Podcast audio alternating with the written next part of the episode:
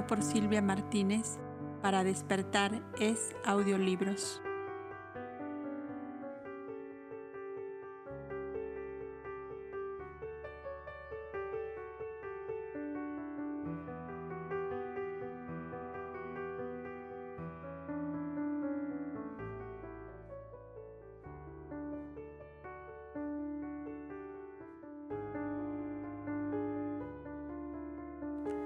En el santuario del Monte Tabor, por esas combinaciones especiales que tiene a veces la ley divina para con los seres que se ponen a tono con ella, en el santuario del Monte Tabor se encontraban muchos papiros cuyo origen se remontaba a los antiguos cobdas del Nilo, que fueron los precursores del hombre luz en su personalidad de Abel.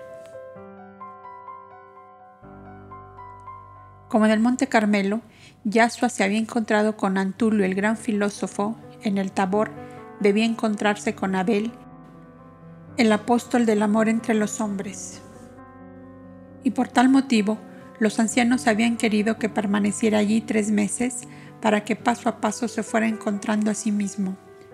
Más adelante, en el gran santuario de los montes de Moab, se encontraría con Moisés, el gran legislador que marcó rutas inmutables a la humanidad con los diez mandamientos grabados en tabla de piedra. ¿Cómo? se preguntará el lector. ¿Habían venido a Monte Tabor, arrinconado entre la umbrosa y escarpada Galilea, los papiros de los archivos cobdas del Nilo? Pues de la misma manera que desde Atlántida, más lejos aún, habían llegado en legajos de telas enceradas las enseñanzas de Antulio.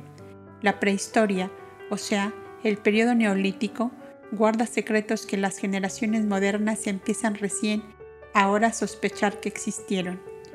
Y así, como las diversas inundaciones de Atlántida llevaron poblaciones enteras hacia las costas más vecinas, de igual manera, la invasión de razas conquistadoras a las pradas del Éufrates y los valles del Nilo obligaron a expatriarse a los últimos coptas de los santuarios de Negadá y La Paz, esos dos grandes focos de sabiduría antigua en los comienzos de la civilización adámica.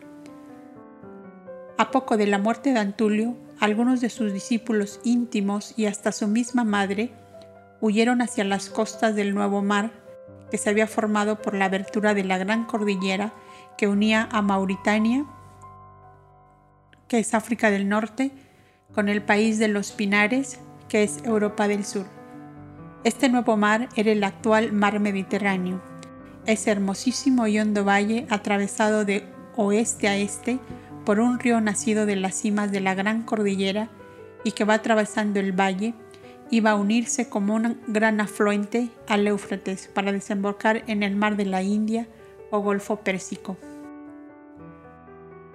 Estos emigrantes habían llegado a las costas del Ática, el país más civilizado de la prehistoria, y cuya gran capital, Isarlik, atraía con su hospitalidad y su gran comercio a todos los extranjeros. Tal es la trayectoria de algunos de los discípulos de Antulio, entre ellos el príncipe atlante Ilcar II de Tampalquén, cimiento y origen de los dáctilos del Ática, que pasaron luego a Cretacia y Chipre. Llegó, llegó uno de ellos como un pájaro perdido en un velero náufrago al Monte Carmelo, en la costa de Palestina, y ese fue Elías, el gran profeta, que la sencilla tradición decía que no era nacido de madre porque nadie le conoció familia ni parentela, sino que de la noche a la mañana se le vio ambular como un fantasma por las faldas del Carmelo. A la pregunta, ¿cómo llegaron los papiros cobdas a las grutas del monte Tabor? Vamos a contestar ahora.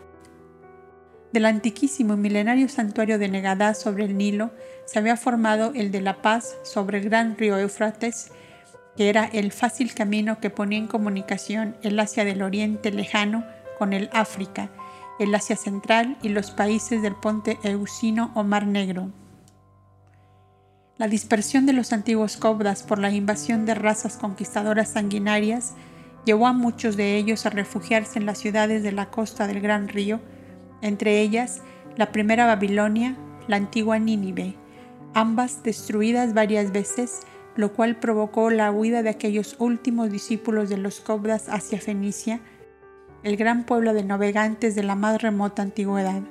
En este país estaba Tiro, la rival de Cartago, y ya como marineros de los barcos mercantes fenicios o como simples viajantes, llegaron fugitivos a Tiro, y desde allí, en busca de lugares fértiles y a la vez seguros contra las persecuciones, encontraron las grutas del Monte Hermón, y de ahí pasaron al Tabor a medida que fueron reconociendo el nuevo país que les abría sus puertas. Y las distintas cautividades que sufrió el, antiguo pueblo hebreo facilitaron a los discípulos de los caudas del Éufrates y del Nilo para trasladar desde Babilonia los ocultos tesoros de sabiduría cauda que allí existían procedentes de los archivos del santuario de la paz. Mas, ¿cuántos siglos habían sido necesarios para que las grutas del Monte Hermón y del Tabor completasen la gran recolección de viejos papiros, placas de corteza, legajos de telas enceradas o planchas de arcilla donde podía reconstruirse la verdadera historia de la civilización llamada adámica.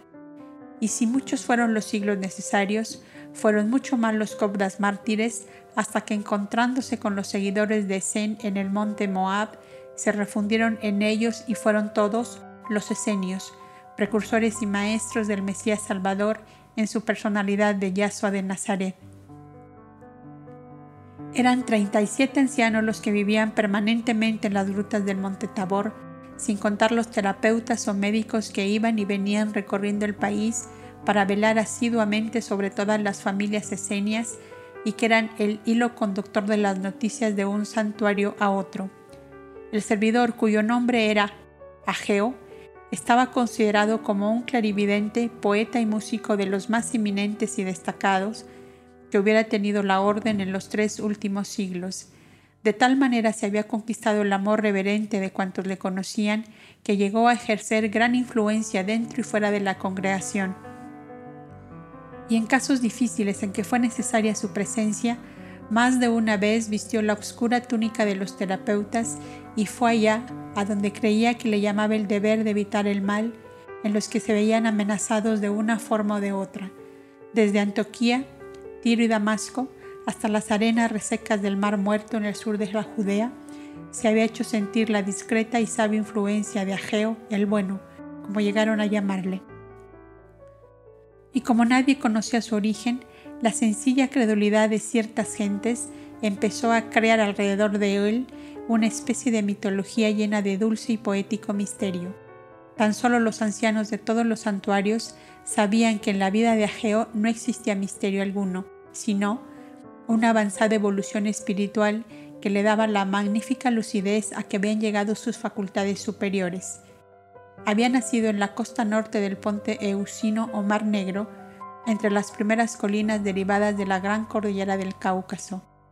Hijo de un príncipe asesinado en un motín popular, una hermana suya salvó la vida del heredero pequeñito de solo tres años de edad entregándole al capitán de un barco mercante que hacía viajes periódicos desde el Mar Negro a Antioquía, la antigua Dapes de la prehistoria, en la costa noreste del Mediterráneo.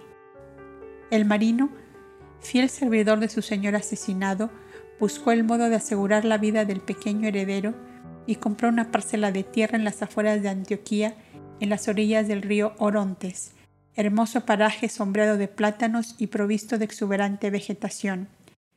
En la parcela de tierra adquirida se veía cubierta de trepadoras y arbustos una informe ruina de grandes bloques de piedra negruzca y enormes vigas de encina que el tiempo había cubierto de musgos y alimañas, pero que no había podido reducir a cenizas. El capitán circasiano, nacido y criado entre las duras rocas vivas cubiertas de nieve, encontró en aquellas ruinas una cierta semejanza con las habitaciones de su país natal y así, en vez de construirse una morada, tomó una docena de jornaleros y reconstruyó en el ruinoso edificio la parte que ofrecía más facilidades para ello.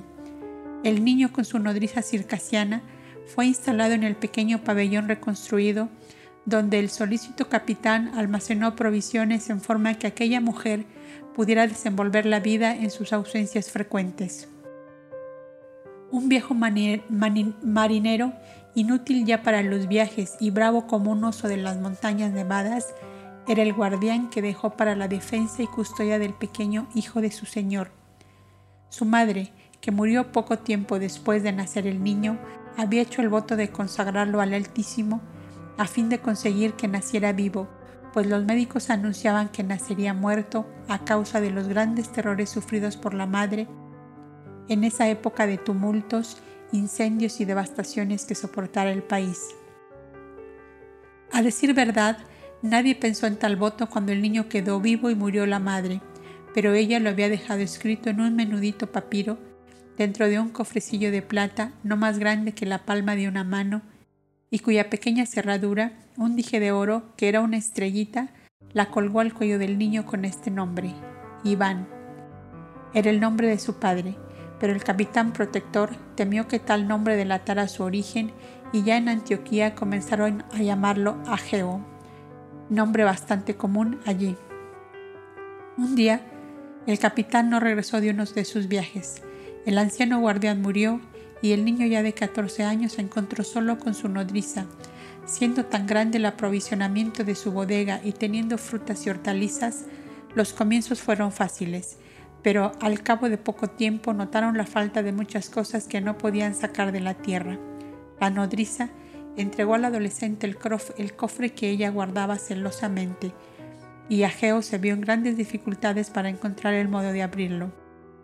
Por fin supo, al abrirlo, que su madre lo había ofrecido al Altísimo a cambio de que le consiguiera la vida. La nodriza le refirió su origen y que era un heredero de un rico dominio entre el Mar Negro y la cordillera del Cáucaso. Y como el pequeño cofrecillo había una veintena de enormes diamantes, aconsejaba a su hijo de crianza que emprendieran viaje a su país natal para tratar de conquistar lo que le pertenecía. Y en estas cavilaciones estaban cuando la nodriza cayó enferma. Ageo llamó a los médicos del pueblo que eran los terapeutas esenios y uno de ellos acudió al lecho de la enferma.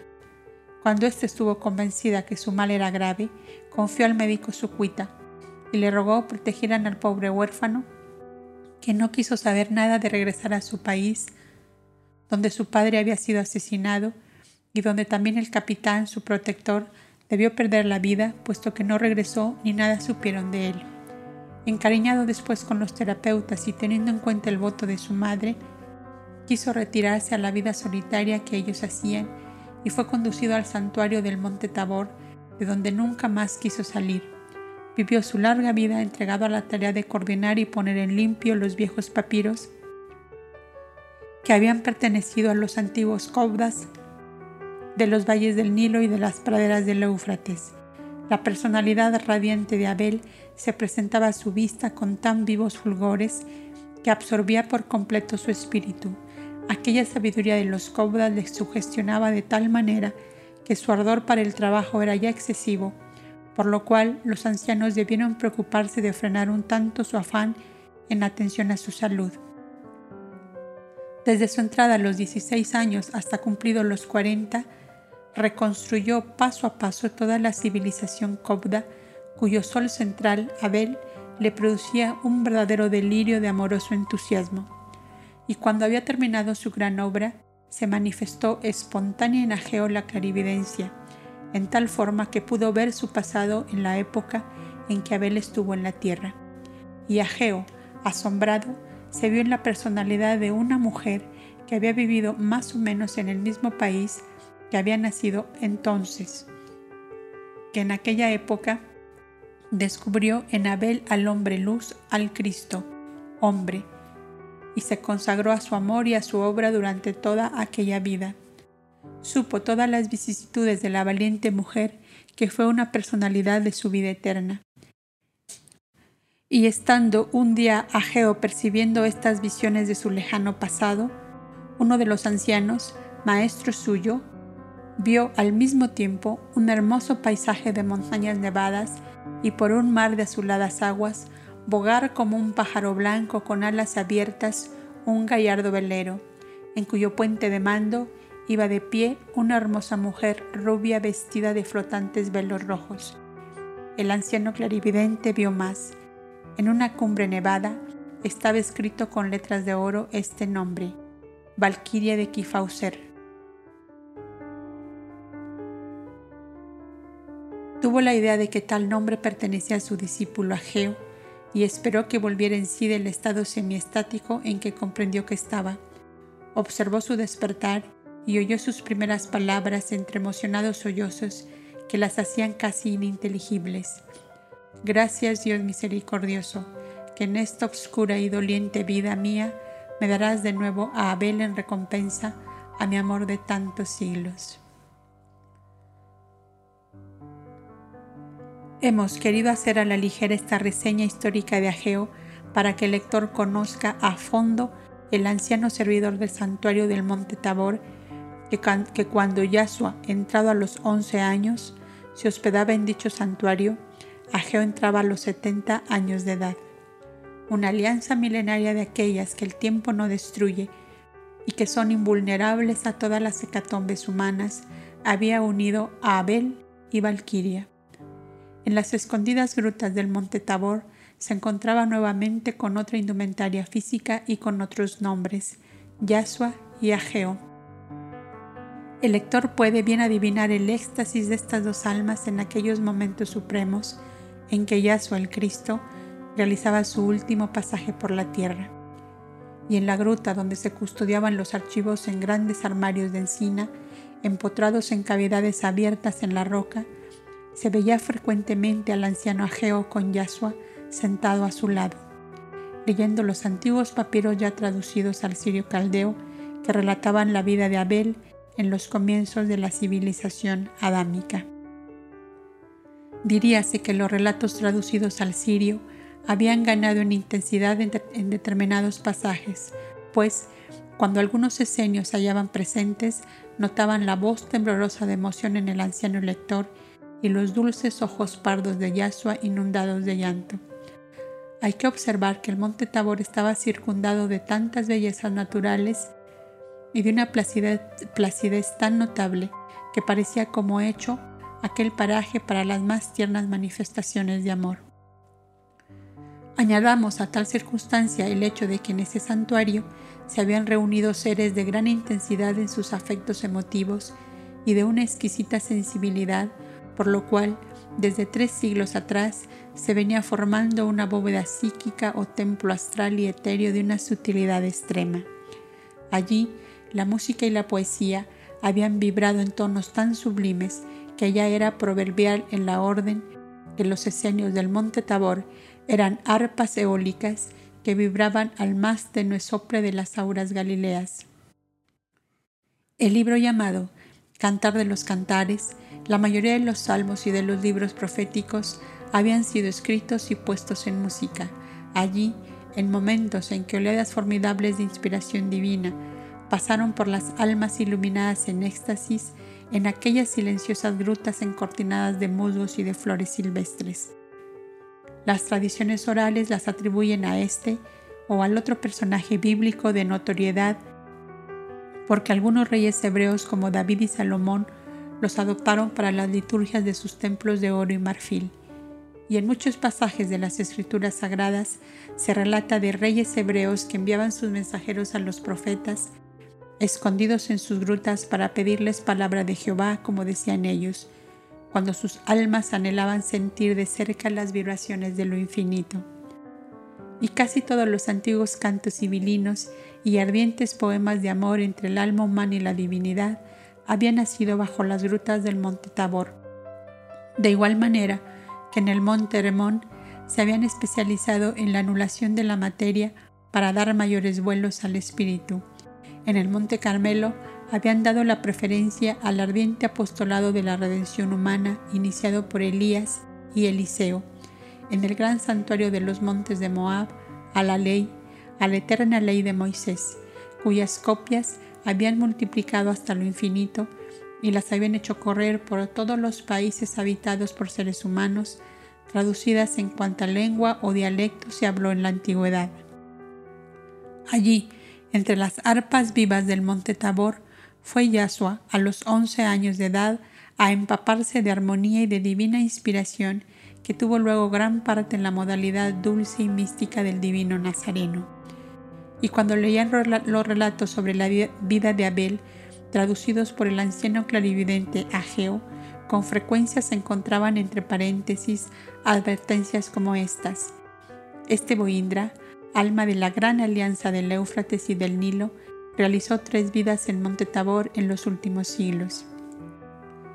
Y en las iguales indicaciones, entre paréntesis como esa, aparecían mencionados los nombres de una reina hada de los antiguos coptas del Nilo, Adonai, Cicedón, Tubal, Elisa, Solania y muchos otros que en los comienzos de la civilización adámica habían sido colaboradores íntimos de Abel en su grandioso papel mesiánico de aquella hora. Y todos ellos habían pasado por el santuario del monte Tabor como lámparas vivas y ardientes, irradiando en formidables oleadas el amor conquistado y desarrollado en largas vidas de inmolación sublime por el eterno ideal. Con lo dicho basta y sobra para que el lector avesado a estudiar estas materias se dé perfecta cuenta de la acumulación de corrientes sutiles de intenso amor que debía de haber en el santuario del Monte Tabor.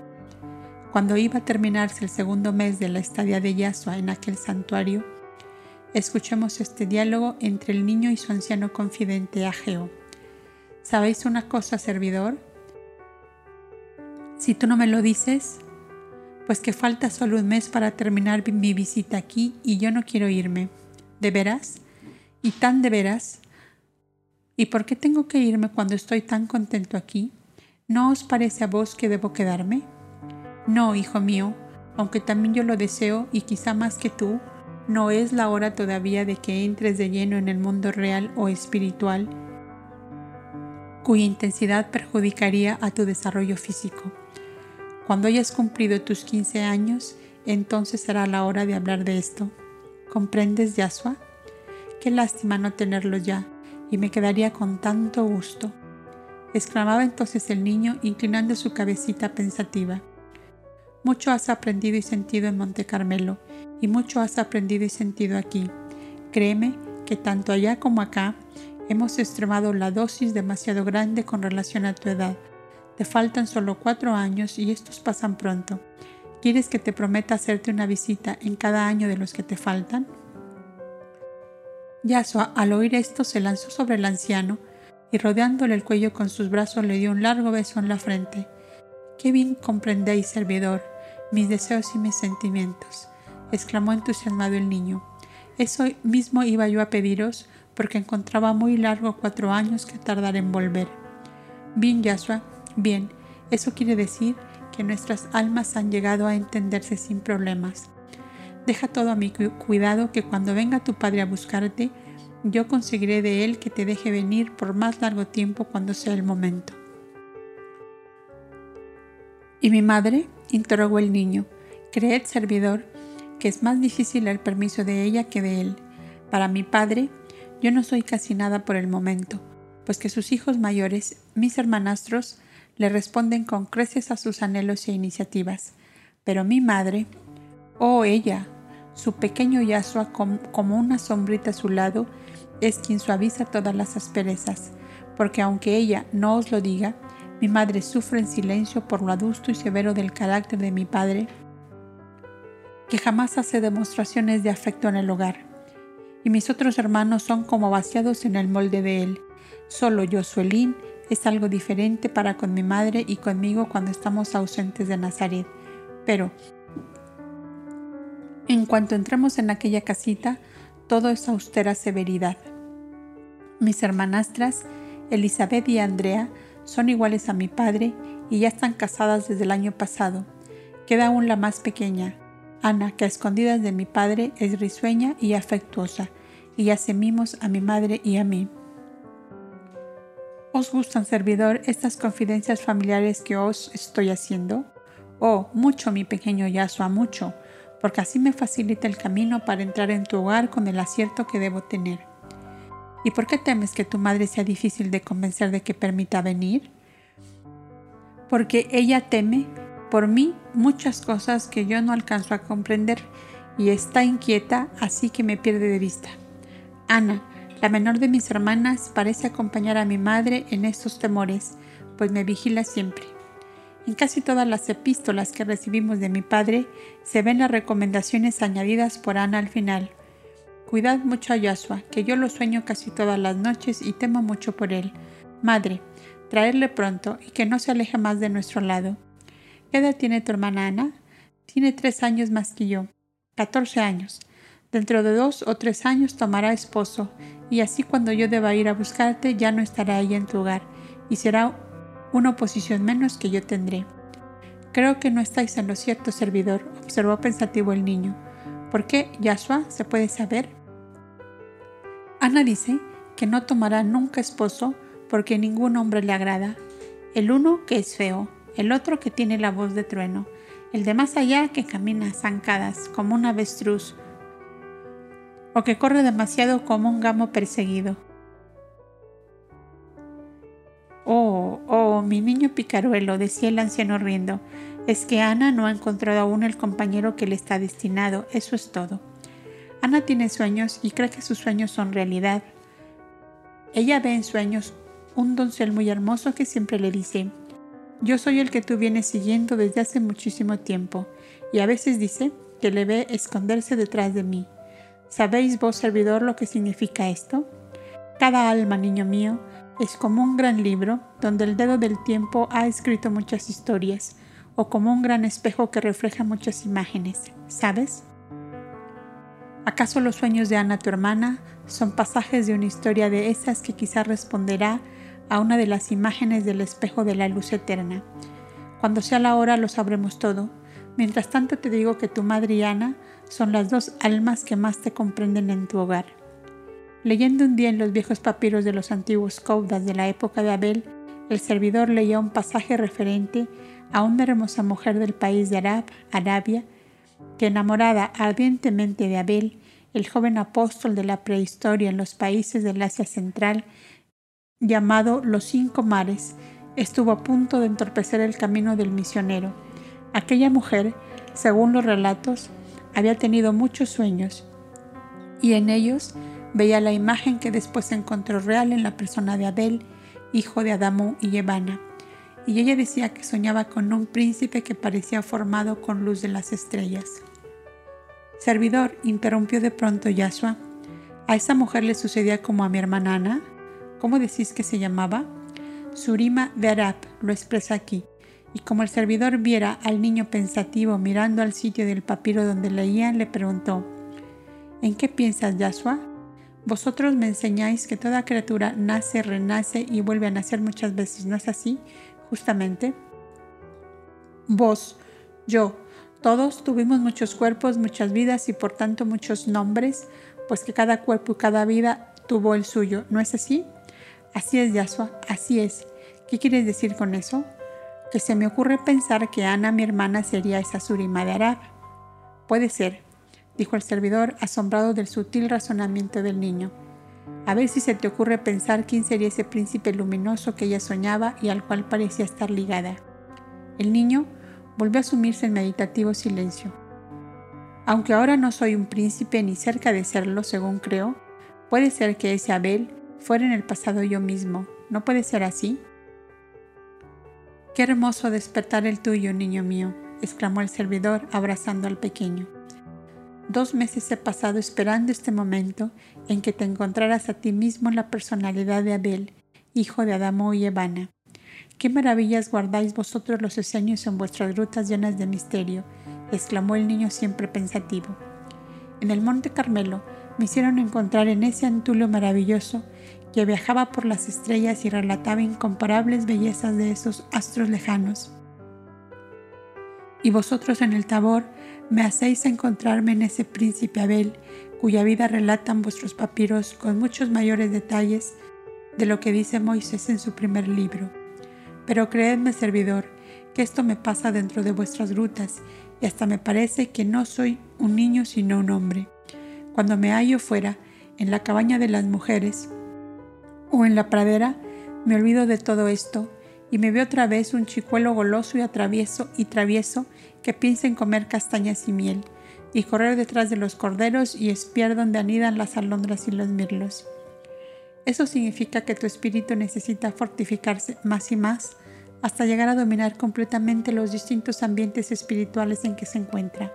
Esto es, fortificarse en su unificación con tu ego y yo superior, en tal forma que tú seas capaz de cambiar o modificar los ambientes y que no ellos te cambien a ti.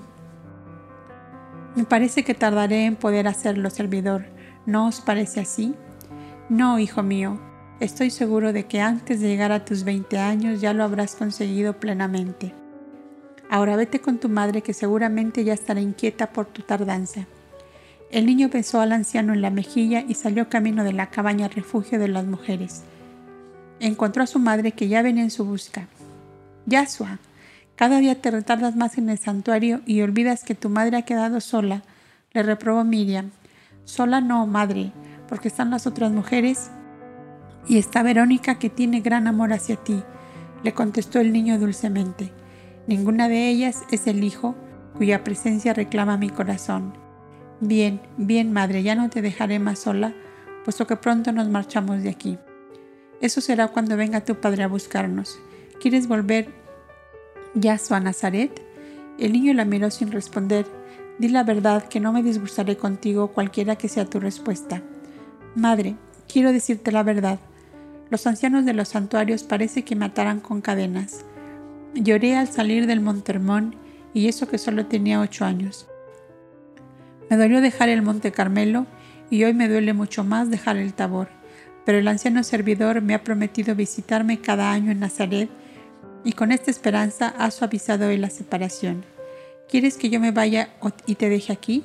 preguntó Miriam, queriendo medir los sentimientos del niño. No, eso no, madre, porque sé la pena con que partiríais y esa pena me amargaría mucho el corazón. Y al decir así, el niño se levantó en la punta de los pies y besó tiernamente a su madre.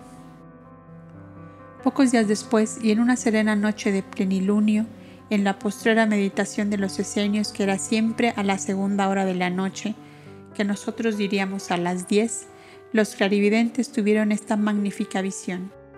Del cuerpecito de Yasua dormido en la cabaña en que se refugiaba su madre, se difundía una claridad rosada, en la cual se confundían la cabaña y el santuario, como si estuvieran ambos en un mismo plano resplandeciente de cristal amatista. El clarividente observador no podía precisar si la visión se acercaba hacia ellos o los atraía hacia sí, siendo lo cierto que el magnífico espectáculo se hallaba al alcance, diríamos, de sus manos, bien comprendido que era impalpable y solo para ser percibido por mentes llenas de lucidez y de serenidad, y la visión se hizo comprender así. Amigos del pasado, del presente y del porvenir, la cadena no interrumpida de inmolaciones cruentas de vuestro Mesías instructor toca su fin vosotros lo sabéis como yo. Mis sacrificios terminarán muy en breve, pero los vuestros continuarán durante veinte siglos más que faltan para el final de este ciclo de evolución. Y así como este holocausto mío será el más espantoso y terrible, porque es la apoteosis del amor redentor, igualmente será para vosotros veinte siglos de inmensos martirios sin honra y sin gloria. Antes bien, sobrecargados de oprobios y de infamia, hasta el punto de que la humanidad dudará si sois justos o sois réprobos. También para vosotros será la apoteosis o las tinieblas pasados estos veinte siglos que os dará la eterna ley, para forjar vuestra grandeza o vuestra ruina, según que caminéis siguiendo mis huellas o torzáis vuestro rumbo en pos de ideales que no son los míos. En esta etapa final de Yahshua Cristo quedarán refundidas como en una sola claridad todas las actuaciones anteriores que solo aparecerán ante la ciega humanidad como pasajes brevísimos de meteoros iluminando las tinieblas de las pasadas edades, el heroico apostolado de Yuno y de Numu en Lemuria, la mansedumbre invencible de Anfión y la sabiduría de Antulio en Atlántida, el amor tiernísimo de Abel, la siembra de paz y de justicia de Krishna, la fuerza formidable de Moisés, taumaturgo y legislador, el renunciamiento supremo de Buda, todo se sumerge en luz divina para formar la apoteosis de Yahshua Cristo que dirá ante Dios y los hombres, hice cuanto fue posible hacer. Todo fue consumado. Niño aún, solo podéis cooperar al despertar de mi yo superior, fortaleciendo mi espíritu y cultivando mi mente, a fin de avivar en ella las llamas vivas del conocimiento que brilló tan radiante en horas lejanas. Mas, cuando yo me haya despertado y me haya reconocido a mí mismo, permaneced tranquilos y serenos en vuestras cavernas, sin alarmaros cuando veáis aparecer los primeros relámpagos de la tempestad, que ya os anuncio que llegará tan formidable y terrible que guardarán de ella memoria los veinte siglos que os faltan a vosotros de vidas terrestres en este ciclo de evolución planetaria. Seréis dignos de lástima si en plena borrasca llegáis a dudar de la misión divina de Yahshua Cristo, mas es inevitable que en su corazón de hombre sea clavado también el dardo de esa duda, como lo sentiréis clavarse vosotros en vuestra carne en etapas finales. La ley exige a los redentores que ningún dolor les sea extraño de aquellas a que está sujeta la humanidad que redimen y que salvan. Mis esenios de las cavernas, mis discípulos, mis aliados, mis apóstoles, mis mártires del futuro, yo os doy en esta hora la suprema bendición de mi amor para que ella os sirva de estrella polar en los oscuros siglos que habéis de vivir todavía en esta tierra entre fangales de vicio, de sangre y de llanto. Y aunque muchas claudicaciones marcarán lunares de sombra en vuestras existencias futuras, cuidad de que sea sin manchas la final, porque ella marcará vuestra gloria y felicidad o vuestra desdicha por otro ciclo de evolución.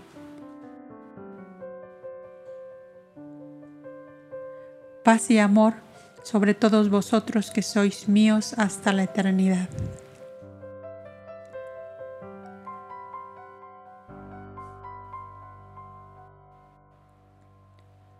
La visión se fue diluyendo suavemente en el éter como había comenzado, dejando a los esenios clarividentes sumergidos en la placidez estática de los grandes momentos para el alma que ha llegado a comprender y sentir la grandeza de la divinidad en sí misma.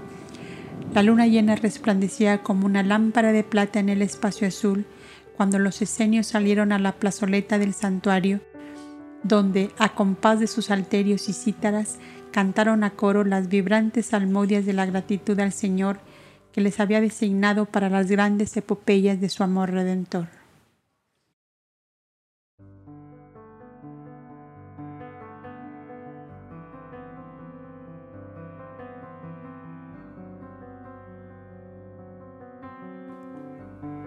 Primer viaje a Jerusalén. 14 días después de este acontecimiento, llegaba aviso de que en Canaán les esperaba Joseph para conducirles nuevamente a Nazaret, al humilde nido que Yahshua había dejado nueve meses hacía. El servidor y varios esenios les acompañaron hasta dicha localidad con la promesa solemne de visitarle en Nazaret. Una vez allí, tuvieron todos la satisfacción de observar que el niño había cambiado mucho en sus modalidades. Compartía con sus padres y hermanos los trabajos del hogar, conforme a sus fuerzas físicas y solo dedicaba a sus meditaciones solitarias las horas que destinaban los demás a sus juegos o expansiones acostumbradas. Las grandes fiestas de Pascua se acercaban y comenzaron los preparativos para el gran viaje a la ciudad de los reyes y de los profetas, Jerusalén. La costumbre casi erigida en ley obligaba a los niños que habían cumplido los 12 años y Yahshua estaba en el umbral de esa edad, sería la primera vez que iría a la gran capital de la nación hebrea desde los primeros días de su infancia, o sea, desde que fuera consagrado en el templo. Estaba, pues, destinado a formar parte de la numerosa caravana nazarena hacia Jerusalén. Se pusieron de acuerdo seis o siete familias emparentadas o amigas de la de Joseph, entre ellas Salomé y su esposo Zebedeo, con su único hijo Santiago de 14 años, si bien era notorio que la madre iba a hacerlo dentro de breve tiempo y por segunda vez. Tenía Miriam una prima hermana llamada Marta, casada con Alfeo, un tejedor pudiente de Canaán, que con varios de sus hijos y jornaleros formaban también la caravana que llegó a sumar 46 personas, entre hombres, mujeres y niños. Para servir de vigías al niño Yasua iba también el Hassan de la sinagoga y dos terapeutas que frecuentaban semanalmente la casa de Yosef. La caravana siguió el camino acostumbrado, o sea, el de Yani y Sichen, pasando por los antiguos santuarios de Silo y de Betel, ya ruinosos en aquel entonces. Los alrededores son verdaderos oasis por la exuberancia de la vegetación y por la disposición del paisaje mismo, lleno de los encantos naturales que se reúnen entre pintorescas colinas, con arroyuelos murmurantes y aves que cantan en múltiples gorjeos y flores variadísimas que los viajeros van recogiendo mientras cantan los salmos acostumbrados en aquellas regiones, en aquellas religiosas peregrinaciones anuales. El viaje se realizó sin acontecimientos dignos de notar hasta llegar al santuario de Silo, que por entonces solo servía de albergue a unas docenas de paralíticos y mendigos, para quienes los terapeutas habían conseguido permiso de habitarlo hasta que los nuevos amos del país dispusieran reconstruirlo o transformarlo en una de esas magníficas construcciones de estilo romano en que tanto alarde de grandeza hicieron los Herodes para captarse la simpatía de César. Era el principio de la primavera y el sol bastante ardiente había fatigado mucho a las mujeres y a los ancianos. Salomé, la esposa de Zebedeo, quiso pasar allí la noche por no sentirse con fuerzas para continuar. Miriam y su prima Marta quisieron también pernoctar allí para hacerle compañía, por lo cual la caravana se dividió en dos. Los esposos e hijos de las tres mujeres quedaron también en Silo, pensando continuar el viaje a la madrugada siguiente. El Hassan y los dos terapeutas viajeros quedaron también allí con gran alegría de Yashua, que estaba encantado de aquel paraje. El aspecto ruinoso y sombrío del viejo santuario le atraía irresistiblemente, y mientras los hombres y las mujeres disponían un buen albergue para esa noche, consiguió que Yosuelín le acompañase a registrar cuidadosamente aquella negra mole cuyas ojivas casi cubiertas de hiedra apenas permitían pasar débiles rayos de luz. Su naturaleza de sirio parecía desbordarse en místicos sueños entre los pórticos y naves del antiguo templo, y hasta pensaba escuchar la misteriosa voz de Jehová que oyera el niño Samuel cuando se iniciaba en el profetismo. Nadie podía darle alcance en sus idas y venidas, registrándolo todo, como si por momentos creyera ver aparecer alguna visión o tuviera en el subconsciente la certeza de que algo debía encontrar entre aquellas sombrías y resonantes murallas. Como la noche caía lentamente, Yosolín luchaba por llevarse a Yasua con la familia y demás peregrinos y dudaba de conseguirlo, cuando la voz de Joseph, su padre, les llamó a ambos, porque el albergue para esa noche estaba dispuesto y en la hoguera que ardía alegremente la cena pronto estaría servida. Además había otra novedad. ¿Sabes, Yasua, que el Señor nos ha mandado un angelito de oro para que nos acompañe en el resto del viaje? Decía Joseph a su hijo, acaso para persuadirle a reunirse con todos, dejando por fin sus curiosos registros en pasillos y corredores. ¿De veras, padre? ¿Ves, Josolín, cómo el corazón parecía anunciarme que algo debía yo encontrar en este viejo templo? Vamos, vamos a verle. ¿Quién lo tiene? ¿Y cómo llegó? ¿Por dónde entró? ¿Y qué ha dicho al llegar? ¿Y no ha preguntado por mí? Todo este torbellino de preguntas hacían sonreír a Joseph, mientras con el niño de la mano y guiados por la cerilla que ardía en las manos de Josuelín, buscaban la salida en aquel laberinto de columnas y corredores. El resplandor del fuego les atrajo por fin a un apartado rincón, donde con esteras y colgaduras de tela se había improvisado una alcoba para las mujeres. Allí llamó discretamente Joseph hasta que acudió Miriam y les hizo entrar. Sobre un montón de paja que habían cubierto de pieles y mantas se hallaba Salomé con su recién nacido. Ya ves, Yasua, que no te he dicho mentira, decía Joseph acercándose con el niño para que viera de cerca al angelito rubio que el Señor les había mandado. El niño se quedó mudo, como petrificado, acaso por una extraña emoción que nadie sabía bien comprender. Hubo un momento en que sus ojos se llenaron de llanto, por lo cual intervino Miriam. ¿Te entristece Yasua ver al pequeñín de nuestra prima Salomé? Yasua se fue acercando lentamente, sin decir palabra, hasta el borde mismo del lecho, donde se puso de rodillas para que su rostro quedase a la altura en que el pequeño dormía. Angelito de Jehová, decía media voz,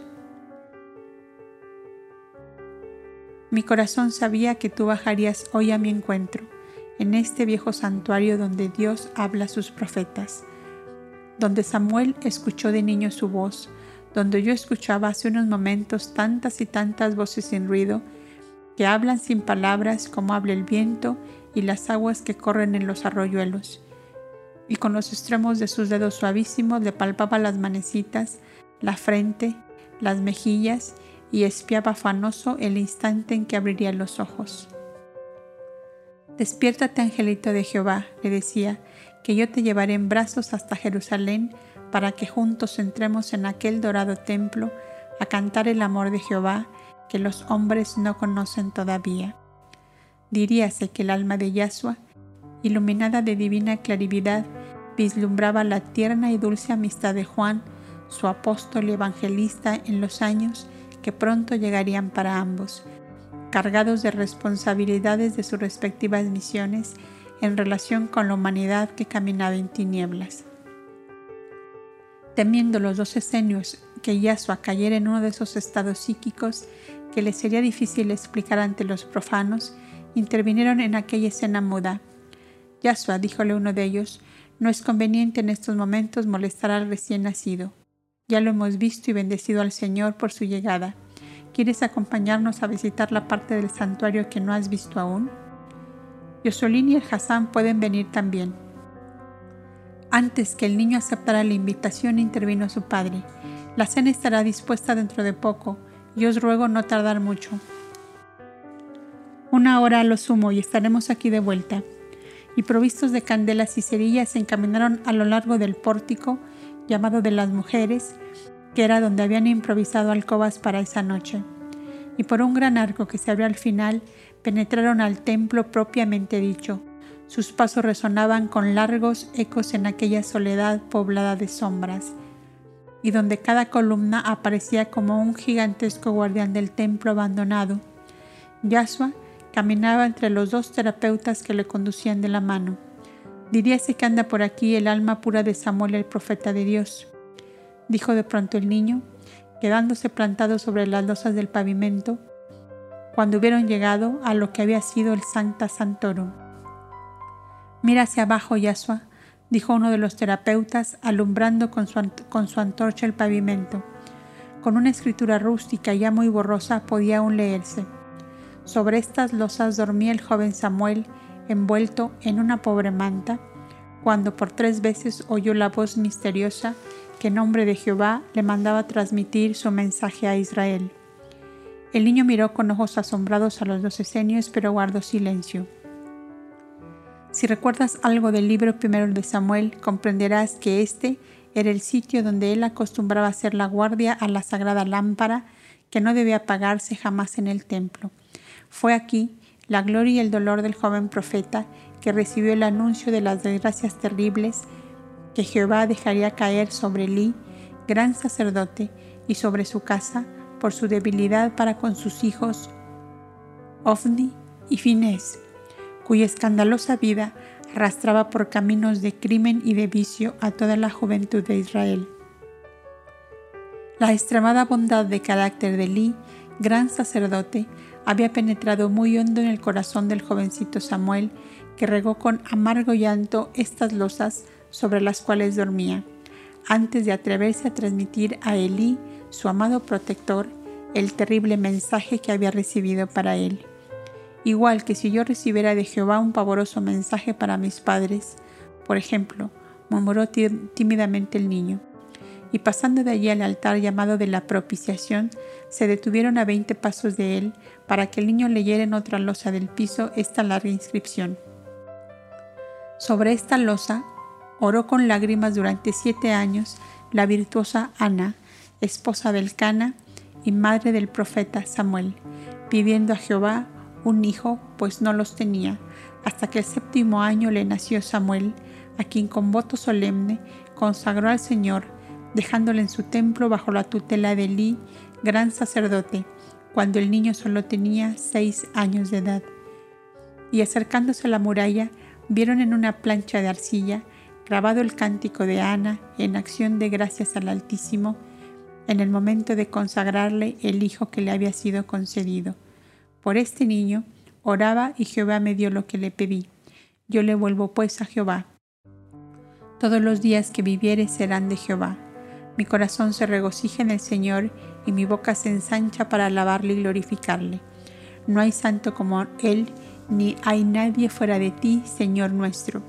Jehová da la vida y la quita, hace descender al sepulcro y subir nuevamente Levanta del polvo al pobre abatido para sentarlo entre los príncipes, porque de Jehová son los fundamentos de la tierra y sobre ellos asentó este mundo. Jehová juzgará en todos los términos de la tierra y dará fortaleza a su rey y ensalzará el labio de su Mesías. Ahora recuerdo, dijo el Hasán, que estando un sábado en la sinagoga de Nazaret y leyendo el libro de Samuel, Yahshua dijo que este profeta estaba para venir nuevamente y que llegaría al santuario de Silo, donde tanto había glorificado al Señor. ¿Recuerdas, Yahshua, este hecho que motivó las primeras alarmas de tus padres por pronunciar palabras que tú mismo no podías justificar? En verdad, no lo recuerdo, contestó el niño. Pues sí, hijo mío, y aquí os daré la prueba. Y sacando una carpetita de bolsillo, buscó y rebuscó hasta dar con el pequeño relato que aludía a la venida del profeta Samuel. La luz se hizo para todos, que exclamaron al mismo tiempo, el niño que acaba de nacerle a Salomé es el profeta Samuel que vuelve a la tierra. Yahshua entornó los ojos, de los cuales se deslizaron dos lágrimas que a la luz de las cerillas brillaban como diamantes, mientras decía media voz, sí, es Él que viene a glorificar al Señor junto conmigo y después de mí muchos años, para que con nuevas visiones anuncie a los hombres lo que Jehová tiene reservado para los que le aman y los que no le aman. Y sin esperar que nadie le guiase, echó a correr hacia el pórtico de las mujeres, y como una exhalación penetró a la alcoba de Salomé. Con ardientes manifestaciones de cariño, se abrazó del pequeñito recién nacido, y cubriéndole de besos el rostro y las manecitas, le decía como en un vehemente delirio, Qué solo y triste me habías dejado y cuánto tardaste para llegar. Mas ahora que has venido, no me separaré de ti en la vida ni en la muerte. Solo Zebedeo escuchó tales palabras porque Salomé dormía, y Miriam y Marta junto al hogar disponían la frugal comida para todos. Los peregrinos debieron quedar allí tres días por causa de Salomé, hasta que los terapeutas, grandes conocedores del lugar, consiguieron un pequeño carro, de los que entonces usaban para viajar los que no podían hacerlo a pie.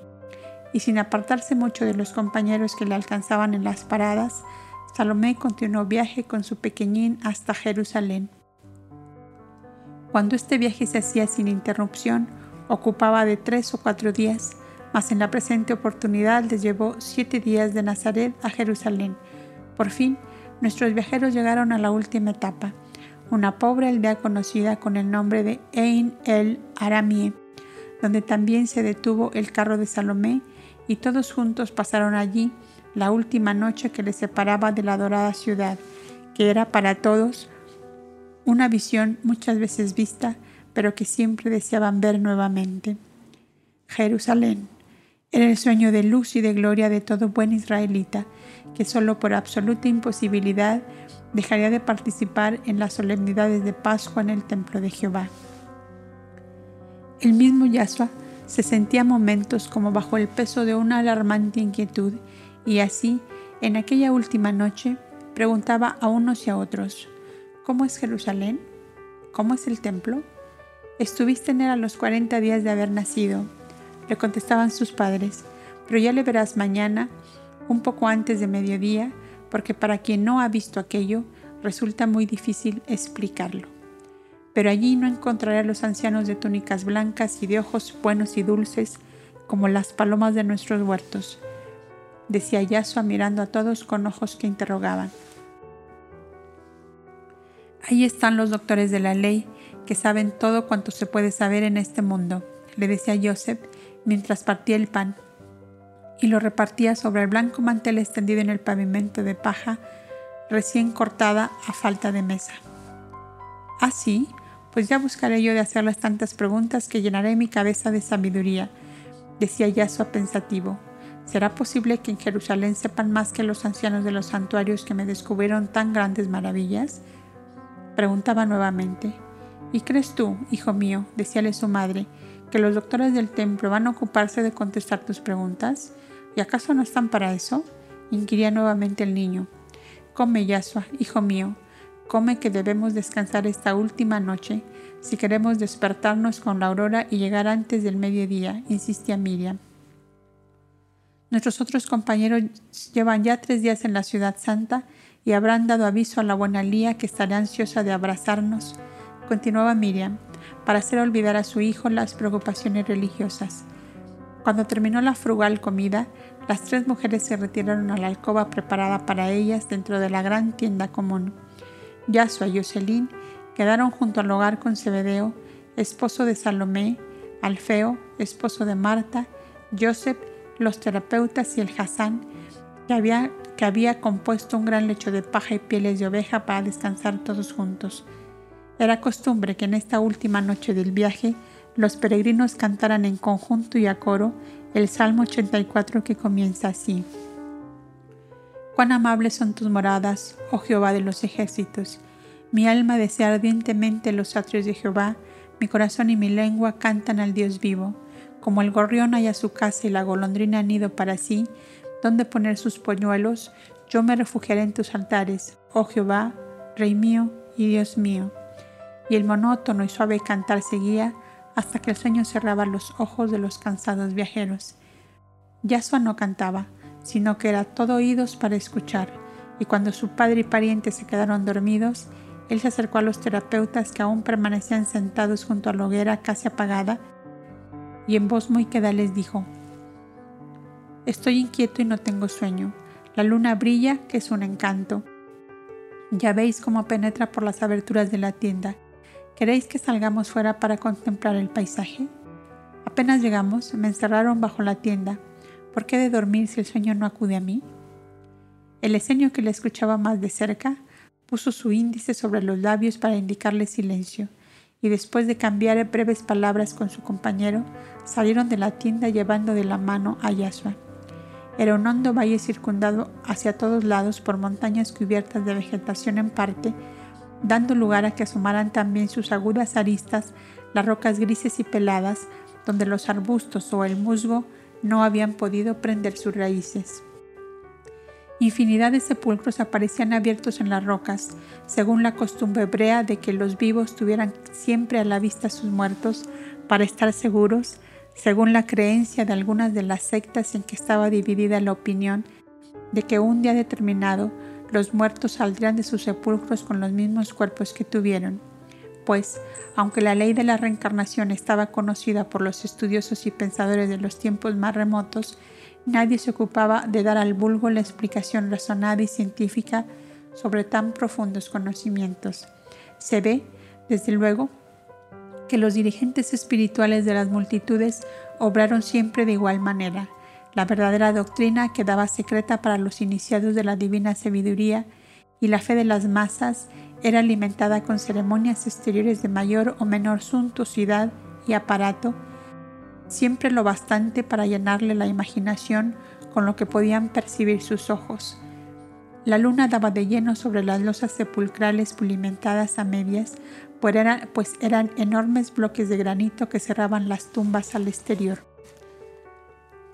Un sordo rumor se percibía cercano y averiguando el motivo, se encontró que había muchas filtraciones de agua en aquellas montañas, las cuales como pequeñas cascadas se precipitaban al valle donde iban formando numerosos remansos que el ardiente sol de Judea evaporaba después o se resumía, dando fertilidad maravillosa a aquel delicioso lugar.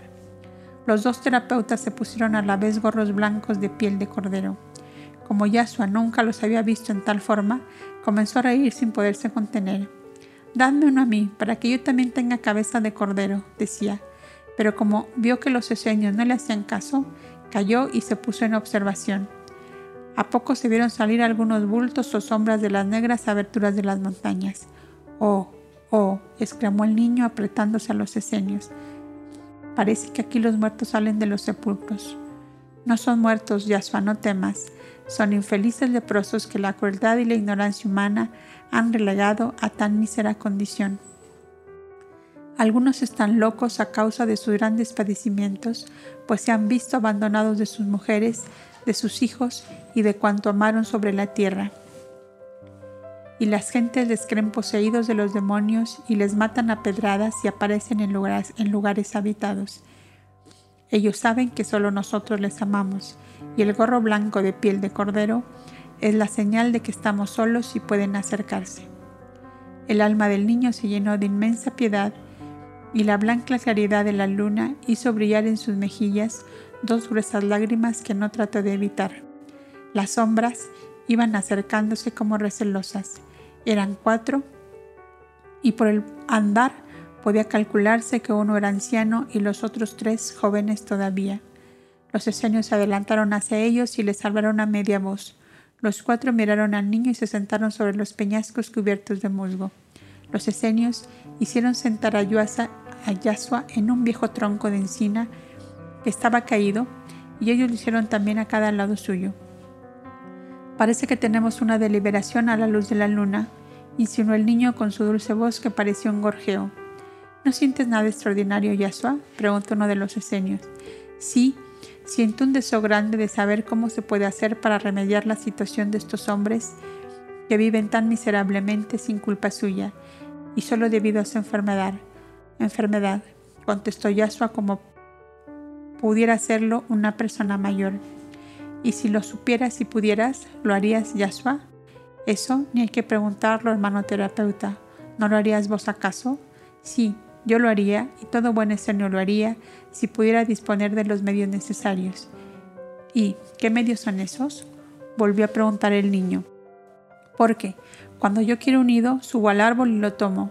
Cuando quiero una flor o una fruta, las corto. Y cuando quiero hacerle bien a alguno, pienso con gran fuerza de voluntad que Jehová te salve. Bien has contestado, niño, díjole uno de los terapeutas. Figúrate que estos cuatro hermanos nuestros enfermos de una enfermedad que los medios físicos o humanos no alcanzan a curar, son flores que el Altísimo pone a tu paso por la vida. ¿Cómo harías tú para recogerlas? El niño quedó silencioso y a poco rato su cabecita se inclinó sobre el esenio que tenía más inmediato. El otro esenio, que era clarividente, observó el acercamiento de inteligencias descarnadas de gran evolución eran tres potenciales de la muralla de diamantes que se colocaron a las, espaldas, del niño caído en hipnosis. Las manos que arrojaban rayos de todos sus dedos se extendieron sobre el niño y de inmediato apareció el doble astral en la radiante personalidad de Moisés. El otro esenio, menos desarrollado en su facultad clarividente, comenzó también a percibir lo que estaba operándose en el plano espiritual y dentro de la atmósfera misma que les envolvía.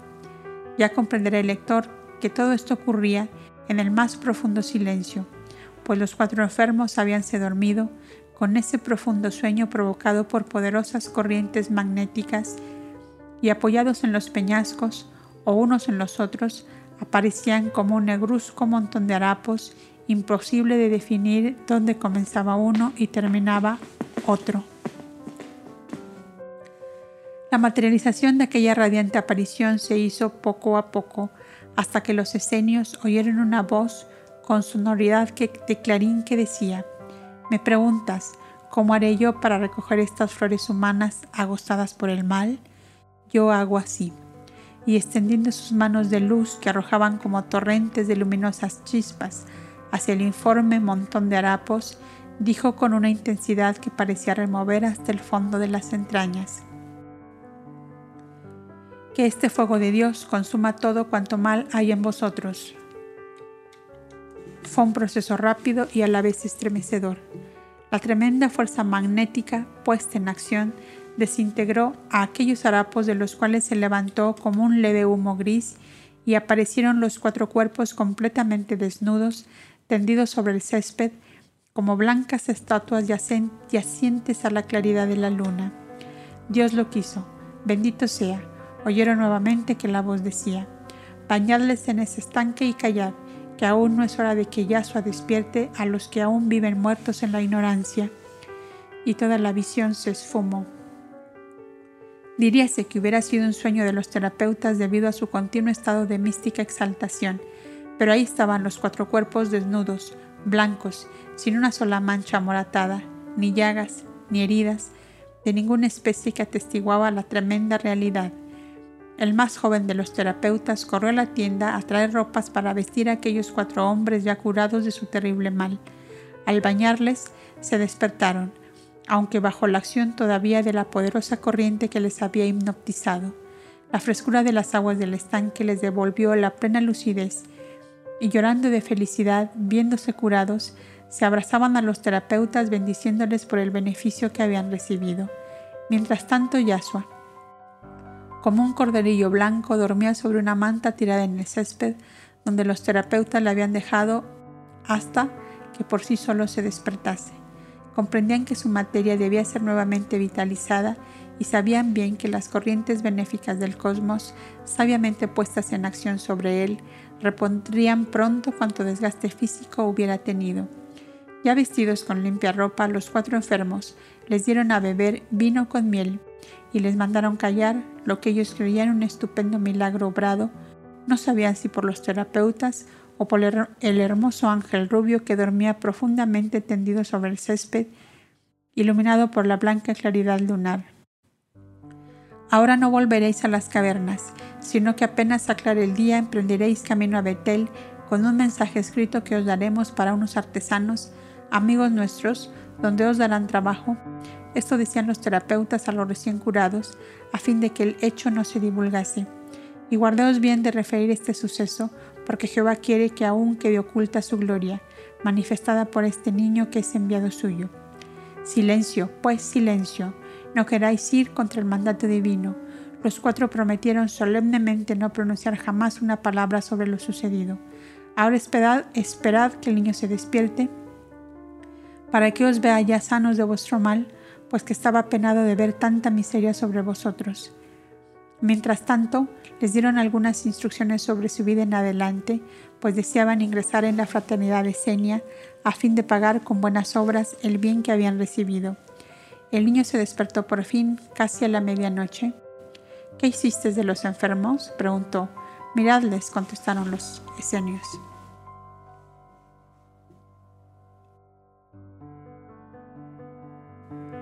¿Cómo? Estos no son los mismos. Mientras dormías, el Señor les ha curado porque tú lo has querido. ¿No decías que cuando querías una fruta o una flor la tomabas? Quisiste devolver a, la vida estas flores humanas y ahí las tienes. En un delirante acceso de alegría, el niño abrazó a los terapeutas y a los enfermos uno por uno. Fue una escena de profunda emotividad en que las lágrimas corrían y el corazón saltaba de gozo. El más joven de los curados solo tendría 23 años y abrazando al niño lloraba grandes sollozos. ¿Por qué lloras tanto? ¿No estás contento de haber sido curado por la voluntad de Jehová?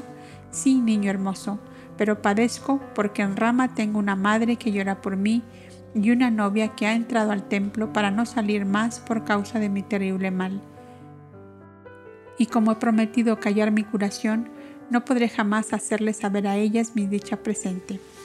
El niño volvió sus ojos llenos de asombra a los terapeutas como diciéndoles, Vosotros curáis el cuerpo y abrís heridas en el alma. Ellos lo comprendieron. Todo puede arreglarse con buena voluntad, dijo el mayor de ellos. Vente ahora con nosotros a Jerusalén a celebrar la Pascua. Allí nadie te reconocerá y a nuestro regreso te acompañaremos a tu pueblo y a tu casa, y sin necesidad de decir lo que esta noche ha pasado Únicamente dirás que unos baños medicinales te han lavado de tu mal. Estamos conocidos como médicos del pueblo y nadie se extrañará mayormente de una curación que ya no es la primera.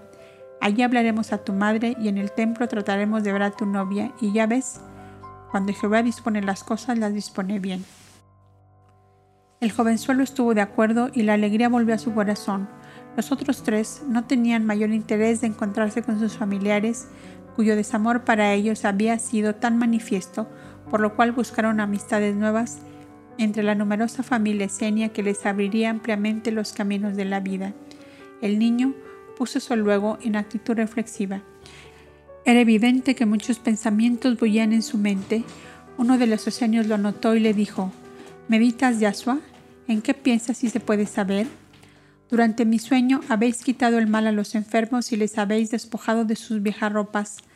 Nada de eso lo vi, pero ha sucedido. Me hubiera gustado mucho más ver cómo de enfermos se cambiaban en sanos. Hijo mío, dijo el esenio, las fuerzas dinámicas del espíritu, cuando están a tono con las de la naturaleza, realizan hechos tan estupendos que solamente los iniciados en los divinos conocimientos saben explicar y comprender. Por hoy solo puedo decirte que era necesario tu sueño para que estos hombres fueran curados. Cuando ingreses definitivamente en alguno de nuestros santuarios, sabrás el porqué de todos estos fenómenos. En los libros de los profetas se han registrado hechos parecidos a este, y nada es maravilloso teniendo en cuenta el poder de una inteligencia avanzada cuando usa las fuerzas de la naturaleza. Mientras tanto, los ex enfermos, postrados con el rostro en la tierra, bendecían a Dios en todos los tonos, pareciéndoles increíble poder de nuevo incorporarse a la sociedad humana de que habían sido apartados. Palpaban repetidas veces los sitios de sus cuerpos donde innumerables llagas sanguinolentas les hacían sufrir horriblemente y solo encontraban una piel más rosada que el resto del cuerpo, como ocurre naturalmente en heridas recientemente curadas. Para todos, sois viajeros llegados esta noche procedentes de la vecina aldea. No lo olvidéis y vamos todos juntos a la tienda, que puede ser que la madre del niño le busque dijo uno de los esenios, guiando a todos a la gran carpa de la cual se habían apartado unos cincuenta pasos. En efecto, Miriam se había levantado para ver si su hijo estaba bien cubierto con sus mantas, y grande fue su alarma al no encontrarla al lado de su padre, donde le había acostado. Llamó en voz baja a Yosuelín, a quien el cansancio le hacía dormir profundamente, y antes de que éste se despertase, Vio que se levantaba la cortinilla de entrada a la tienda y la luna daba de lleno sobre su hijo, que entraba con los esenios. Se le acercó silenciosamente como deseando una explicación. No digáis nada, dijo el esenio mayor, aquí lo tenéis. Nosotros salíamos a llevar provisiones a unos enfermos y como él estaba sin sueño quiso seguirnos. Porque estuvo con vosotros no le reprendo. Gracias por vuestros cuidados, dijo, y tomando al niño de la mano le llevó junto a su padre y lo acostó nuevamente. A las primeras luces del amanecer, los viajeros se pusieron en movimiento con esa ruidosa alegría de los que ven ya muy cercana la hora de llegar a los muros de la ciudad santa que les esperaba resplandeciente de gloria y magnificencia.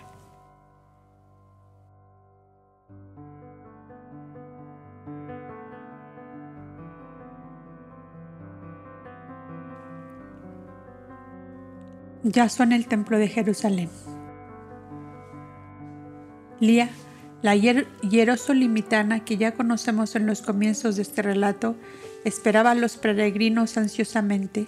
La vieja casona solariega había quedado muy sola. Su tío Simón había muerto hacía pocos años y sus tres hijas, por razón de las ocupaciones de sus esposos, los tres levitas aquellos que encontraron el amor en el huerto de Lía, vivían en el centro de la gran ciudad, no obstante, dulcificaban los días de la noble viuda visitándola con gran frecuencia y dejándole algunos nietos que entre los tres matrimonios los había en número de seis. Algunas criadas antiguas y unos cuantos jornaleros que cultivaban el inmenso huerto eran por entonces los moradores de aquel tranquilo y honrado hogar. Antes del mediodía entraban bajo el techo de Lía, Joseph con Miriam y Yasua Salomé con Zebedeo, su hijo mayor Santiago, y el pequeño recién nacido, a quien llamaron Juan, Marta, prima de Miriam, y su marido Alfeo. Todos ellos emparentados con la virtuosa Lía, le hacían esa visita anual en la solemnidad de la Pascua. Y viendo llegar a su puerta a Yasua, la noble viuda decía, Todas las Pascuas son santas y buenas, pero esta, amor mío, es Pascua de gloria para esta casa. Y abrazando tiernamente a Yasua, Lía lloraba de felicidad. Le había visto de 40 días y ahora le veía de 12 años, convertido en un bellísimo adolescente, grácil, con una vara como una vara de nardos, con sus ojos color topacio y sus largos bucles castaño claro que el viento agitaba graciosamente. Los dos terapeutas con el Hassan y Josuelín fueron a hospedarse dentro de la ciudad en casa del sacerdote Esenio Esdras, al cual conoce el lector desde los días del nacimiento del Verbo de Dios.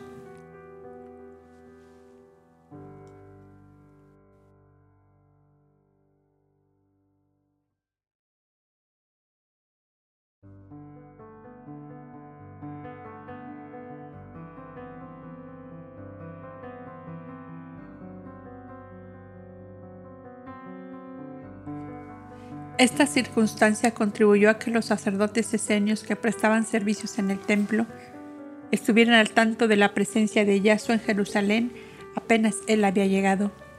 Ciertos rumores habían llegado de manera vaga hasta el seno del Sanedrín referentes a un niño que como otro Samuel sentíase llamado desde el mundo invisible por voces que hablaban en nombre de Jehová y en las caravanas de creyentes que año en año venían de las provincias del norte para la Pascua, algunos de los doctores habían insinuado la posibilidad de que el niño profeta les fuera traído.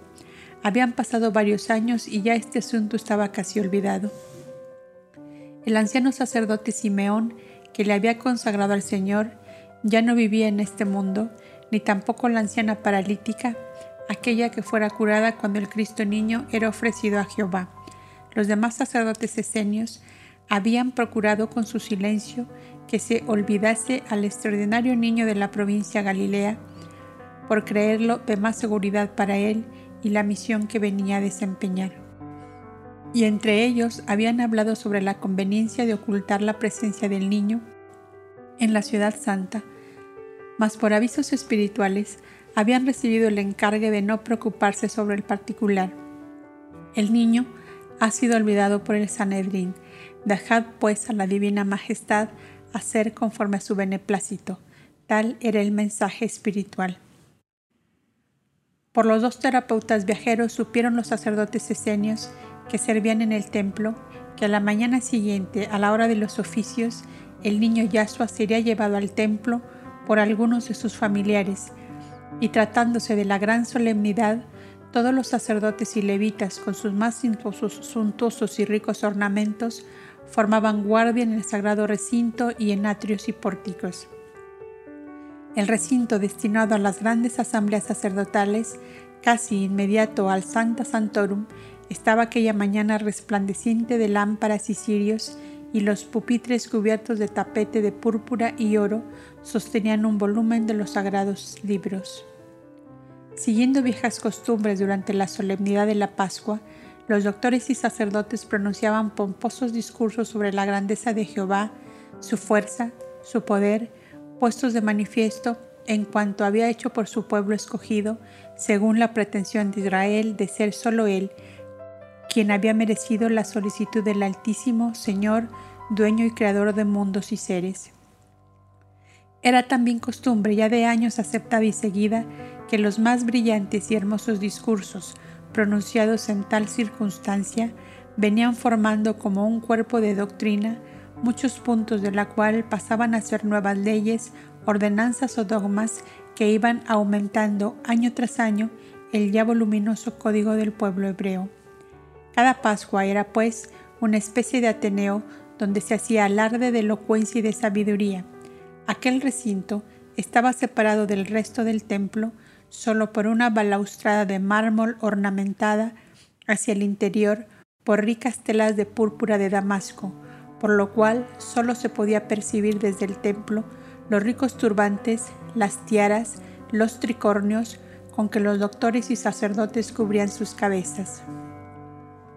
Los viajeros concurrían a la segunda hora de la mañana, según habían convenido la noche víspera en la velada junto al hogar. Solo Lía, la noble viuda, había dicho que concurriría a la primera hora por circunstancias especiales, y Yasuo acercándose a ella le había dicho, Si queréis, yo os acompañaré. Si vosotros me dais vuestro permiso, dijo luego mirando a sus padres, yo encantadísima, hijo mío, de llevarte por compañía si tus padres lo consienten. Naturalmente, dijo Joseph. Está que no vive desde que emprendimos el viaje, añadió Miriam. Nuestro Yasuo sueña con el templo y todas sus magnificencias. Y así fue que a la mañana siguiente, cuando habían pasado solo dos horas de sol, salía con Lía para subir a la ciudad. Los rayos solares dando de lleno sobre los brillantes enlosados mármoles, bronces y plata del frontispicio y las cúpulas del templo le hacían resplandecer de tal forma que el niño se sentía deslumbrado ante la magnífica visión. Oh, exclamaba, los santuarios esenios son de obscura roca y no solo no brillan, sino que se ocultan tanto que nadie sabe que existen. Pero los ancianos que los habitan sí que resplandecen como estrellas en la oscuridad. ¿Qué te parece mejor? preguntó luego el niño. ¿Que el santuario deslumbre de claridad a los hombres o que los hombres derramen luz en el santuario? Niño, esos asuntos no debes preguntarle a una pobre mujer como yo que solo sabe hilar y hacer el pan Además eres muy pequeño para cavillar esas cosas. Oh, eso lo dices porque no sabes que yo estuve mucho tiempo con los ancianos de los santuarios y me han enseñado tanto y tanto. Oh, Yasua, serás entonces un pequeño doctor de la ley, contestaba Lía, bromeando para distraer al niño de preocupaciones que casi la asustaban. No, no, doctor no, sino un peregrino misionero como los terapeutas que consuelan todos los dolores y remedian todas las necesidades. Eso yo quiero ser. Bien, Yasua, muy bien.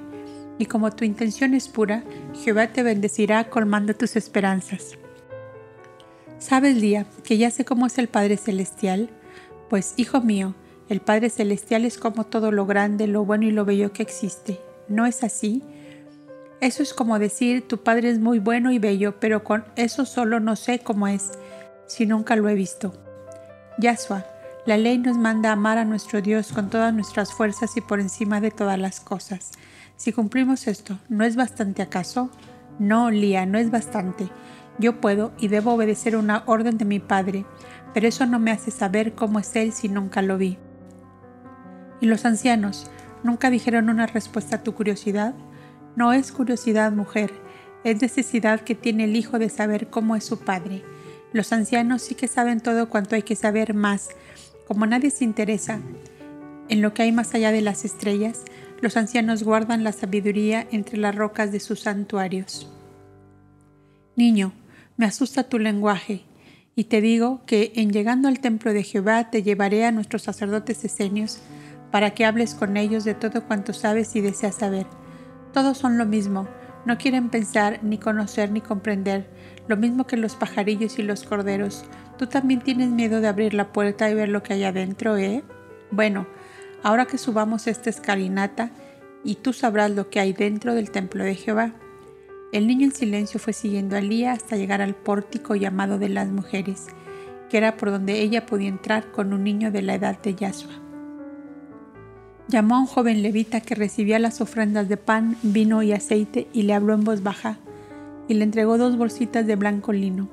La una contenía una libra de flor de harina y la otra una libra de incienso puro de Arabia. Eran las ofrendas de la piadosa viuda para el altar de Jehová. El levita acarició al niño y le dijo a Elía que entrasen al templo y se colocasen lo más cerca posible a la balaustrada para que escucharan los discursos que iban a comenzar. A poco rato, pudieron ver por sobre la balaustrada de mármol encortinada de púrpura de Damasco los turbantes de brocado, los tricornios y tiaras resplandecientes de oro y piedras preciosas, y por fin el arco de rubíes del báculo del gran sacerdote, que entraba el último a ocupar su sitial de honor. Los ojos de Yasua, como estático ante tal esplendor, estaban fijos en aquel luminoso recinto. Se oyó a lo lejos, tras de velos y rejas, el coro de las vírgenes de Sión cantando versículos de un salmo en que se pide a Jehová la luz y la sabiduría divina. Y acallado el canto, comenzaron deliberando asuntos civiles relacionados con hebreos que habían incurrido en desórdenes. Después un doctor desarrolló brillantemente este tema, terribles castigos de Jehová a los infractores de su ley. Con un derroche de erudición y de citas de hechos concretos, el orador dejó aterrado a su auditorio. Terminado el discurso, venían las refutaciones de los que pensaban de diferente manera. El niño Yashua se había ido acercando a la balaustrada, por cuyas molduras y sobresalientes iba subiéndose poco a poco con la intención manifiesta de mirar hacia adentro. Estando el templo en penumbra del lado exterior, el gracil y pequeño cuerpo del niño apenas sí se apercibía entre las columnas y colgaduras. Lía misma, con sus ojos cerrados y su manto echado al rostro, según acostumbraba en su ferviente oración, no se había dado cuenta. Uno de los doctores que más refutaba el discurso del orador era Nicodemus, apoyado después por Judas de Gamala, Manajén, Eleazar y José de Arimatea, todos ellos esenios de cuarto y quinto grado, pero ocultamente se entiende. Cuando el niño oyó las voces conocidas para él de Nicodemus y José de Arimatea, no resistió más el impulso de asomar su cabecita por encima de la balaustrada. La luz de los grandes candelabros le dio de lleno sobre su hermoso rostro lleno de inteligencia y de animación, y el primero que lo vio dijo, a ver si este niño es inspirado de Jehová y consigue ponernos de acuerdo. Yasua reaccionó ante el descubrimiento que habían hecho de él y su primer impulso fue ocultarse bajando de la balaustrada, pero José de Arimatea Abriendo una portezuela, salió por él y le llevó entre los doctores. Pudo notarse que en ese instante huyó de él toda timidez y preguntó con admirable serenidad, ¿Qué me queréis? Puesto que has escuchado el debate y que lo has comprendido, dinos, ¿cuáles de nosotros estamos en la verdad? El Altísimo se complace a veces en hablar por la boca de un párvulo. Estas palabras fueron pronunciadas por el gran sacerdote con mucha dulzura y casi sonriendo a la vista del niño. ¿Y vos, que sois aquí el jefe supremo, no podéis ponerles de acuerdo? preguntó cándidamente el niño. El asombro comenzó en los oyentes ante tal respuesta. Siendo así, continuó Yahshua, Jehová os contestará por mi boca. No me conoce ni me comprende quien habla de mi cólera y mis castigos. Yo soy una esencia, una luz, una vibración permanente y eterna. ¿Pueden colerizarse la esencia, la luz, la vibración? Vosotros os encolerizáis y bajo el impulso de la cólera castigáis más. Yo no soy un hombre revestido de vuestra grosera materialidad. Así dice Jehová el inmortal, que no tuvo principio ni tendrá fin. Y el niño guardó silencio. Los doctores se miraron unos a otros y los que ocultamente eran esenios comprendieron con luz meridiana que aquel niño era un vaso que contenía un raudal de luz divina que se derramaba sobre la tierra. La sabiduría habla por tu boca, niño, dijo el gran sacerdote. Hacedle pues las preguntas conducentes a la aclaración de las cuestiones que se trataban.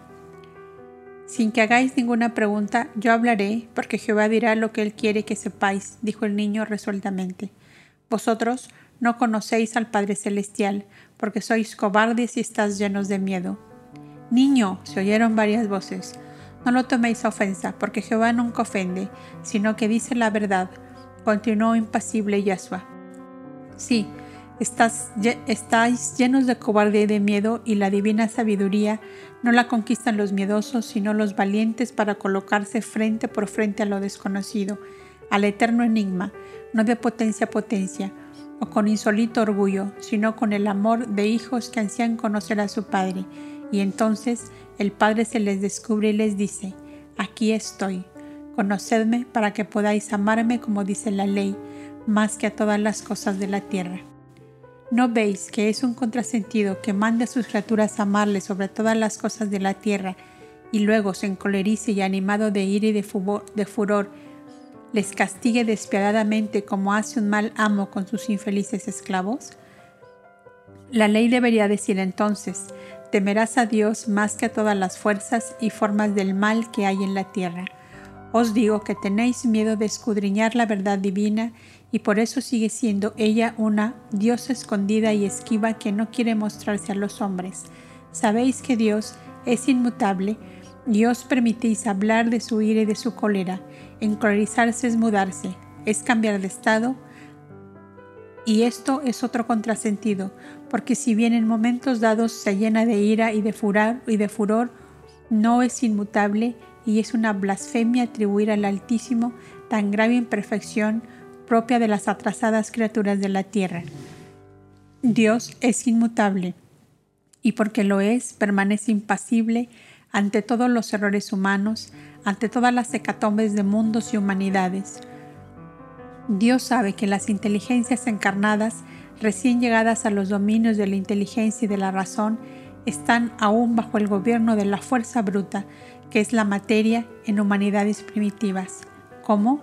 Pues ha de encolerizarse contra el orden establecido por él mismo, o sea, que todas las humanidades adquieran lenta y paulatinamente el conocimiento, la sabiduría y la bondad, si la ley divina dice, amarás al Señor Dios tuyo con toda tu alma, con todas tus fuerzas y sobre todas las cosas, es evidente que Él quiere como único don el amor de todas sus criaturas, de todos los mundos, y por tanto lo que más le complace es que sus criaturas se esfuercen en conocerle, porque nadie ama lo que no conoce. En resumen, todo lo bello y bueno nos viene de Dios, que es nuestro Padre Universal, y todo lo malo tiene su origen en nuestros errores, en nuestra ignorancia y en nuestras iniquidades. Y el niño, que había ido adquiriendo más y más animación, cayó de pronto, y juntando sus manos sobre el pecho y levantando a lo alto su rostro como iluminado de suave claridad, exclamó, Padre mío, Señor de los cielos, haz que los hombres te conozcan y sólo así te amarán. Y cayó de rodillas e inclinó su rostro a la tierra en la forma de oración profunda que acostumbraban los hebreos cuando oraban con el corazón. Aquella asamblea había quedado como petrificada por el asombro y por una vibración de anonadamiento que desde el principio del discurso del niño se había extendido por todo aquel recinto suntuoso. Nadie acertaba a moverse ni a hablar. El niño silencioso se levantó y salió sin que nadie le detuviera. Lía, en el estupor que le causó oír al niño hablar ante la asamblea de doctores, salió corriendo hacia su casa para avisar a los padres de Yasua lo que ocurría, y cuando el niño bajaba tranquilamente las largas escalinatas del templo, se encontró con Lía y su madre que a toda prisa llegaban por él. Pero, hijo mío, ¿qué has hecho? Fueron las primeras palabras que oyó Yasua, que aparecía con una palidez mate como un lirio del valle iluminado por la claridad plateada de la luna. Nada, madre, yo no hice nada. Los doctores congregados en el templo no se entendían y me llamaron para que Jehová, por medio mío, les pusiera de acuerdo. Yo he dicho lo que Jehová me mandó decir.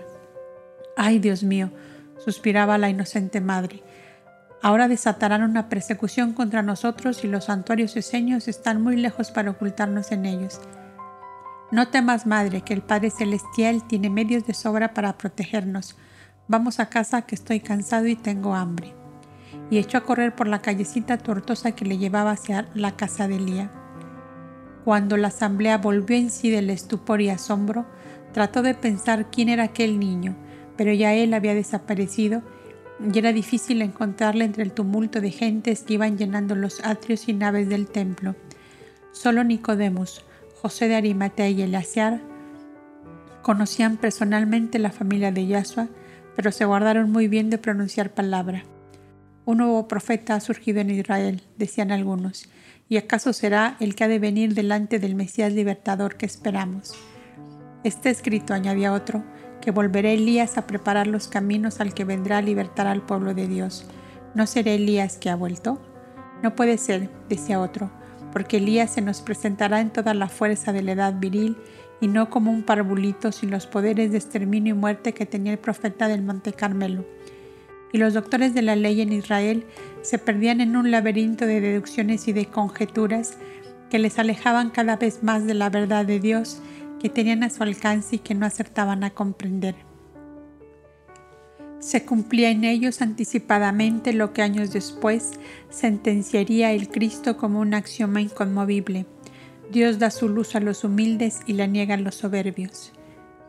Mientras tanto, Miriam y Lía se ponían de acuerdo para callar en casa el incidente del templo, sobre el cual la piadosa viuda era toda boca para ponderar la grandeza que vislumbraba en el niño. A veces hago como que le reprendo, decía, cuando le veo con esos impulsos que parecen arrastrarle por momentos como un vendaval, pero en mi interior estoy convencida de que el niño obra por impulso divino. A mí me ocurre lo mismo, afirmaba la tierna madre del Verbo de Dios. Trato de contenerle, pero en el fondo de mi conciencia se levanta como una voz que parece decirme, es inútil cuanto hagas en tal sentido. ¿Qué puedes tú en contra de lo que está resuelto ahí arriba?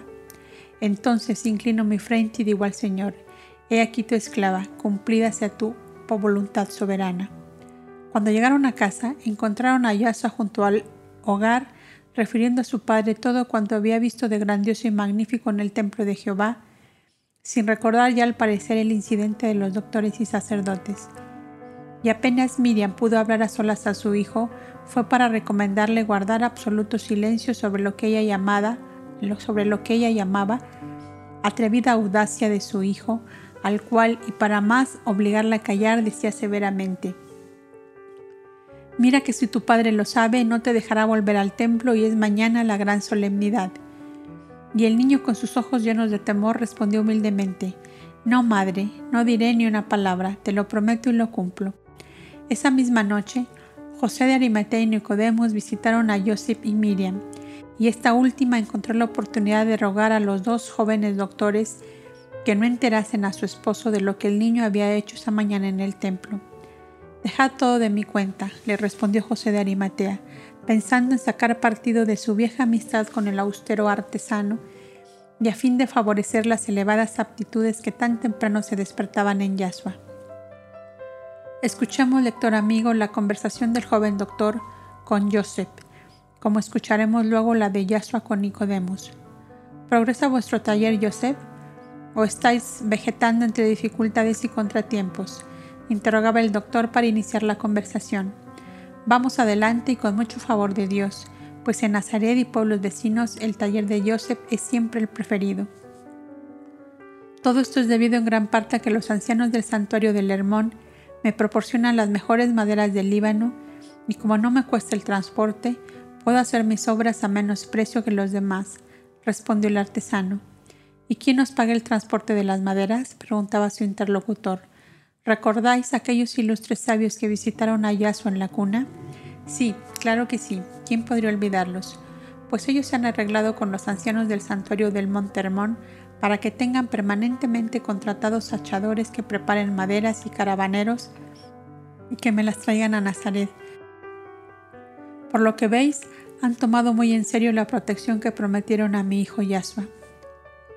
No por la protección que recibís por causa de Yasua, sino por lo que él significa para este país y para toda la humanidad. Vos debéis bendecir a Jehová por haberos dado tal hijo. Joseph lo miró hondamente y luego respondió, hay grandezas que asustan, amigo mío, porque un pobre hombre como yo no puede vislumbrar ni remotamente a dónde le conducirán. Si es un profeta que trae una gran misión sobre Israel, de seguro tendrá que enfrentarse con todas las iniquidades de los poderosos, los cuales bien sabéis, no están nunca dispuestos a que se les diga la verdad. Vendrán las represalias, las venganzas, las lapidaciones, los calabozos, y después una muerte ignomiosa. ¿Pensáis acaso que esto sea halagüeño ni siquiera soportable para un padre? Yo soy un hombre honrado y trabajador, cumplo con la ley y hago el bien que puedo. Nadie podría acusarme de delito ni infracción alguna, ni como el canto de una aguja. Creo, pues, que Jehová no tiene motivo para tener desagrado de mí. ¿No basta acaso para ser un buen hijo de Abraham? Es tal como decís, amigo Joseph, pero no todos los seres vienen para andar por el mismo camino. ¿Por qué vinieron a la vida los profetas con un camino tan diferente al vuestro? ¿Podemos acaso censurar a Jehová que les marcó esas rutas?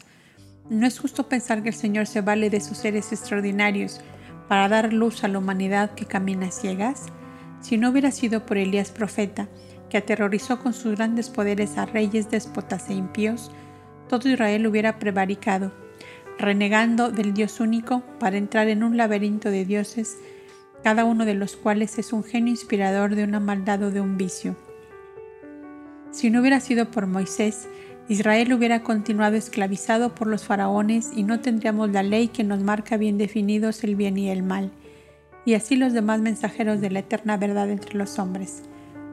Tenéis razón, mas os digo que hay grandezas que me aterran y que dentro de mi comprensión prefiero que Jehová me deje entre los pequeños que no en esas cumbres que dan vértigo. Yo os comprendo, amigo mío, pero así y todo os ruego que no pongáis obstáculos al camino de Yahshua, cuya misión sobrepasa la de todos los profetas. Ellos no hicieron sino prepararle los caminos y anunciar su venida. Según eso, parece que estáis cierto de, de que en mi pequeño hijo está encerrado el Mesías libertador que Israel espera.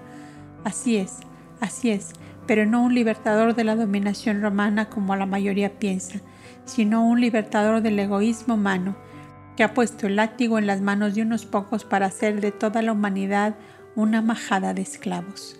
Un libertador que viene a decir a todos los hombres, dejad por fin de ser miserables porque sois hijos de Dios. Joseph Dio un gran suspiro e inclinando su frente sobre el pecho murmuró tristemente. Que se ha hecho como Jehová lo quiere. Joseph, amigo mío, insistió José de Arimatea, ¿me permites llevar a tu hijo mañana a una reunión de doctores, hombres de buena voluntad, que desean llegar al conocimiento de Dios? Yo te respondo por ellos si es que confías en mí. Hombre, no faltaba más que desconfiara de ti, a quien conozco desde que ibas a la escuela, Bien sabes que tu padre fue un hermano mayor para mí. Llévate a Yahshua donde quieras, que sé que no le llevarás sino donde llevaríais a tu propio hijo. Gracias, Joseph, no esperaba menos de ti. Mañana vendré por él. Mientras tanto, Nicodemos, en conversación íntima con Miriam y Yahshua, realizaba parecido trabajo que su compañero, con el fin de conseguir que los hombres más doctos y mejor preparados entre los dirigentes del pueblo hebreo pudieran ser en el cercano futuro eficaces cooperadores para el verbo divino que había llegado a la tierra. Y luego de un razonamiento parecido al que hemos escuchado, la incomparable Miriam exclamaba como Joseph su esposo, que se cumple en mi hijo la voluntad del Señor. Pero esos doctores, decía serenamente Yahshua, no serán más sabios que los ancianos de los santuarios esenios, y nada nuevo podrán enseñarme. Pero, Oyéndote, Yahshua, comprenderán lo que queremos que comprendan, esto es, que la luz ha llegado y que es necesario que encendamos en ella nuestras lámparas apagadas. ¿Y me llevaréis mañana? Volvió a preguntar el niño. Si tu padre ha dado su consentimiento, contestó Nicodemos. En esto llegaron los dos, Joseph el de Nazaret y el de Arimatea. Miriam, dijo el primero, estos amigos quieren llevar a nuestro Yahshua para que escuche a los doctores de Israel y yo he dado mi consentimiento si tú no te opones. Es tan pequeño el pobrecillo que poco podrá comprender de esas grandes inteligencias, mas ha de ser para el bien de todos llevadle. ¿Y me pondrán también a mí esas túnicas de brocado y esos turbantes de oro y pedrerías? preguntó tímidamente el niño. No, hijo mío, contestaron a la vez los dos jóvenes doctores, riendo del desagrado manifiesto de Yahshua, porque los ancianos de los santuarios esenios dicen que ningún esenio debe vestir brocados de oro y pedrería, mientras hay hermanos que sufren hambre y se visten de harapos. Yo quiero pues ir con mi túnica de lana blanca, madre, esa nueva que tú me hiciste para venir a Jerusalén. Joseph quedóse mirando al niño con asombro y con amor. Sí, hijo mío, le dijo con ternura, Eres hijo de un artesano que además es esenio como tu madre, y las púrpuras y los bocados de oro y pedrerías no deben entrar jamás en nuestro vestuario. Pasado este incidente, los dos visitantes fueron a reunirse con el resto de la familia en el hospitalario hogar de que en esos momentos repartía sobre la mesa una gran torta de almendras con vino de sus viejos viñedos del huerto de Getsemaní.